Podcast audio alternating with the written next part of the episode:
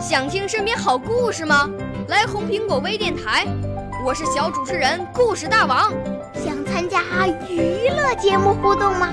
来红苹果微电台，我是小主持人开心果。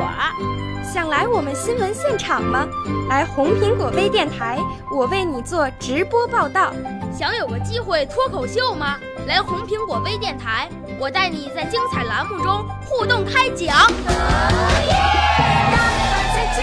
我们的语言魅力在这里提升，我们的儿时梦想从这里起航。大家一起喜羊羊。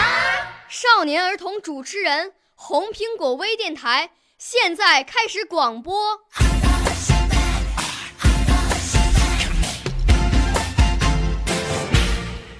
大家好，我叫金雨琪，今年七岁了。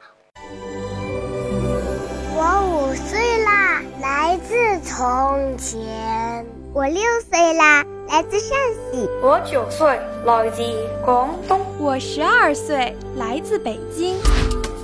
我们都是红苹果微电台小小主持人。今天我给大家带来了一个故事，故事的名字叫《轻轻的溪水》。啦啦啦啦啦啦啦，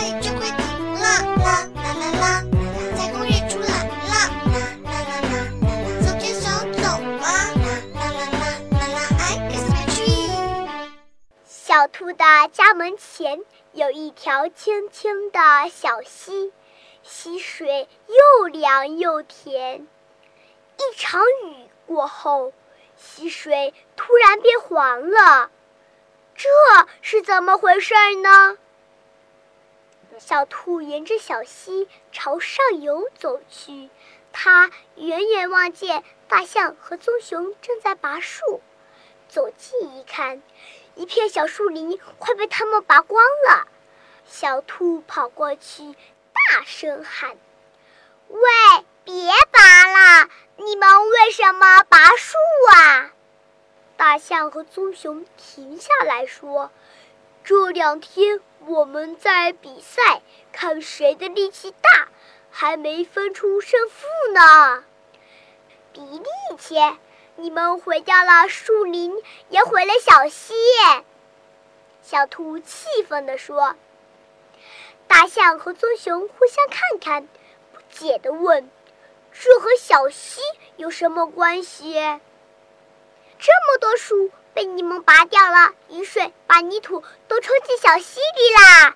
不信你去看看。小兔生气地说。大象走到小溪边，伸出长鼻子吸水，泥沙一下子把鼻孔堵住了。棕熊跳进小溪，想洗个澡，可是越洗身上越脏。原来往日清清的溪水变成浑浑的了。大象和棕熊知道自己错了，立刻行动起来。棕熊刨坑，大象栽树；棕熊培土，大象浇水。他们俩重新把一棵棵树栽好。过了几天，溪水又变清了，欢快地唱着歌，向前。流去，我的故事讲完了，希望大家能够喜欢，谢谢大家。我来自生动传媒语言培训中心播音主持班，我的指导老师是舒琴老师。